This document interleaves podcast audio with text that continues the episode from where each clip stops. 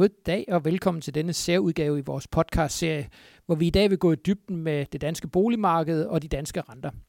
Mit navn er Jan Størp. Jeg arbejder med dansk økonomi og danske renter i Nordea Markets. Og med mig i dag har jeg boligøkonom Lise Nytoft Bergmann. Velkommen til, Lise. Tak skal du have, Jan. Lise, jeg synes, vi skal starte med boligmarkedet og lige prøve at tage sådan en, et uh, hurtigt overblik. Hvordan, hvordan er situationen lige nu? Vi har haft et boligmarked, som der har kørt rigtig, rigtig stærkt her i starten af året under de store nedlukninger, men så i takt med, at samfundet er åbnet op, så er farten gået en lille smule ned på boligmarkedet, men altså det hører jo med til billedet, at vi er kommet for et fuldstændig vanvittigt højt niveau, og at der stadigvæk er godt gang i boligmarkedet. Så blot på grund af, at det bremser lidt ned, betyder det altså ikke, at, at der ikke længere er, er, er fuld fart over feltet.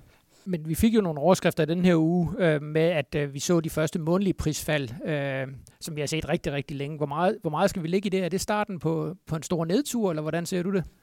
Altså der, hvor der var, at vi fik nogle, nogle priser, der pegede lidt nedad, det var på husmarkedet. Og når vi kigger på alle de øvrige tal for husmarkedet, så ser det faktisk rigtig fint ud. Altså der er godt gang i handelsaktiviteten, øh, udbuddet, det er rigtig lavt, og der har ikke været ret meget at forhandle om. Altså simpelthen de procentvise afslag, de er stadigvæk meget lave, så jeg tror, det er det, man må kalde en, en enlig svane, og jeg vil gætte på, at når det er, at vi, vi kommer en måned længere frem, og vi så får, får tallene for, for juli måned præsenteret også, så tror jeg, at vi vil se, at priserne de er, er steget igen, men ikke nær så meget som de her ret vilde prisstigninger, vi har set tidligere på året.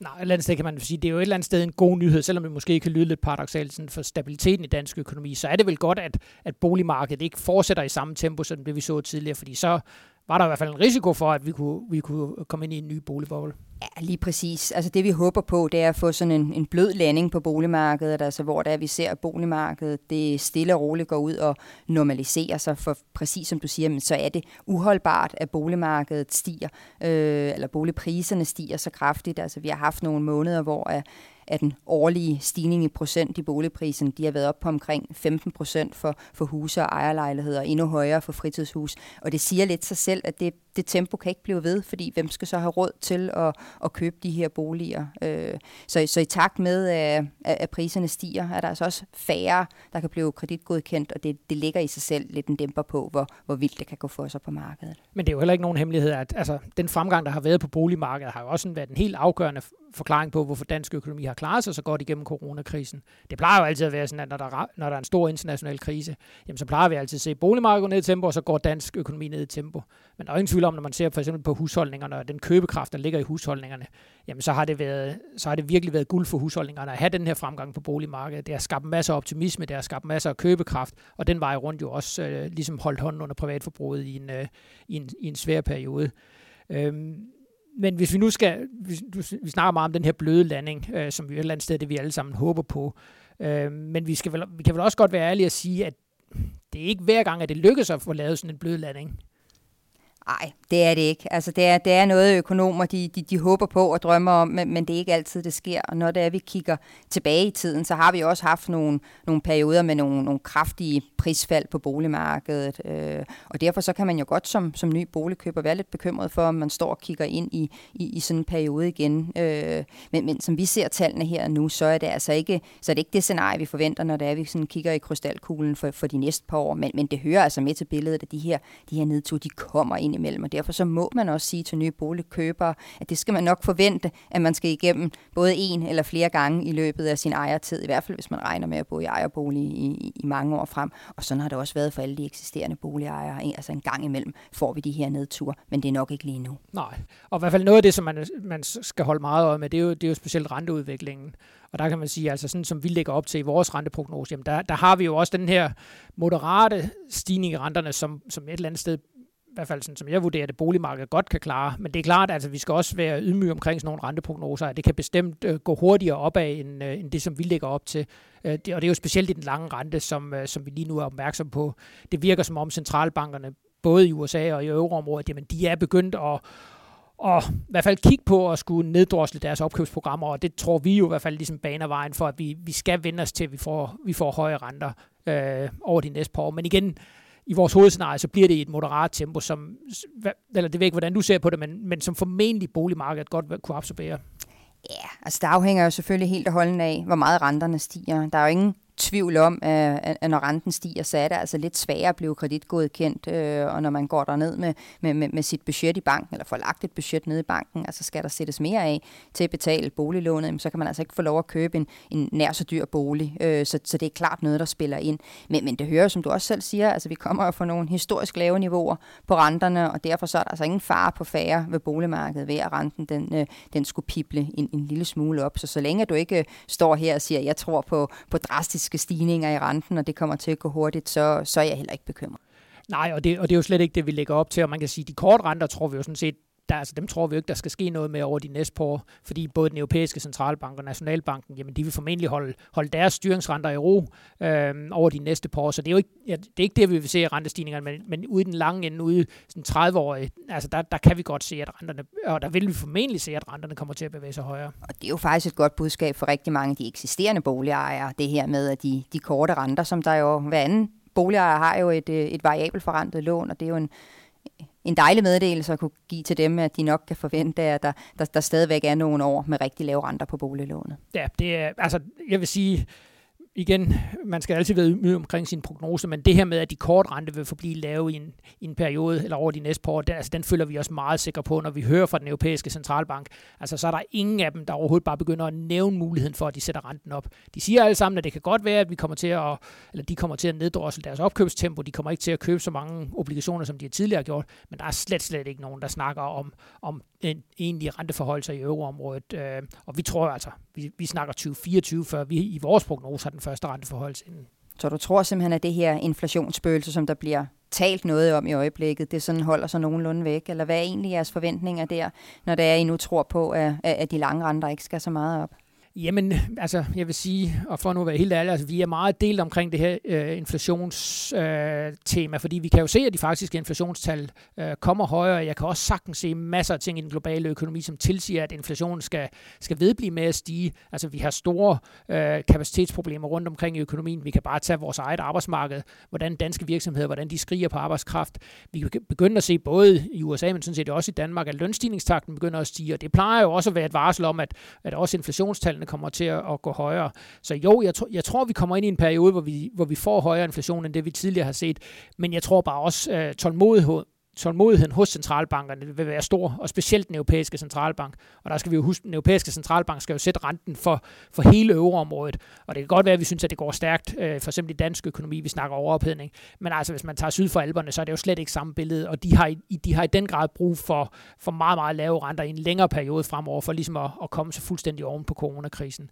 Øhm, og der er det jo så, at vi får lidt udfordringer i dansk økonomi, fordi så i og med, at vi har så lave renter, jamen så, så øges, øger vi selvfølgelig også risikoen for, at vi får overophedning. Men, men, men summa summarum er i hvert fald, at det her med, at du siger, at, at vi kan forvente en lille smule højere lange renter, det er sådan set kun positivt i det nuværende billede, simpelthen på grund af, at boligmarkedet har haft ekstremt meget fart på, på, på det seneste. Så hvis det er, at vi kan, kan få markedet til at falde en lille smule til ro, hvor man altså kan komme til at se noget mere moderate prisstigninger i den kommende tid, så er det sådan set kun godt. Mm. Noget andet, som, som lige nu fylder rigtig meget på boligmarkedet, og jeg også går ud fra at fylder rigtig meget, når du, når du vurderer boligmarkedet, det er de her anbefalinger fra det systemiske risikoråd. Der var de jo ude før sommeren med sådan nogle, kan man godt sige, relativt hårde anbefalinger om, at de øh, opfordrer regeringen til nu for alvor at stramme op på boligmarkedet. Øh, hvordan, hvordan, ser du, hvordan ser du de anbefalinger? Jamen, det er, de har været ude, det systemiske risiko har været ude, ude og anbefale, at det bliver sværere for afdragsfrihed, øh, eller sagt med andre ord, så har de været ude og anbefale, at man først skal have afdragsfrihed, når det er, at man har en belåningsgrad under 60 procent. Det vil i hvert fald ramme, altså hvis det bliver vedtaget, så vil det i hvert fald ramme boligmarkedet og boligkøbere og boligejere sådan forholdsvis hårdt. Altså man kan sige, at at boligkøbere vil jo så få svært ved ligesom at bruge den her afdragsfrihed på realkreditlånet til at komme hurtigere af med banklånet, og det vil gøre det dyrere, når man skal ind på boligmarkedet. Men eksisterende boligejere, som der har et afdragsfrit lån, kan få svært ved at forlænge afdragsfriheden, og, og hvis der man har afdragsfri, og måske kun har, har brugt et par år af sin afdragsfrihed, men så skal omlægge sit lån, jamen så vil man altså ikke bare kunne gøre det, øh, det er ufortrødent, med, med, med mindre det er, at, at gælden er kommet ned under 60 procent, og det er altså mange steder i landet, at den ikke er, på trods af, at priserne er steget noget på det seneste.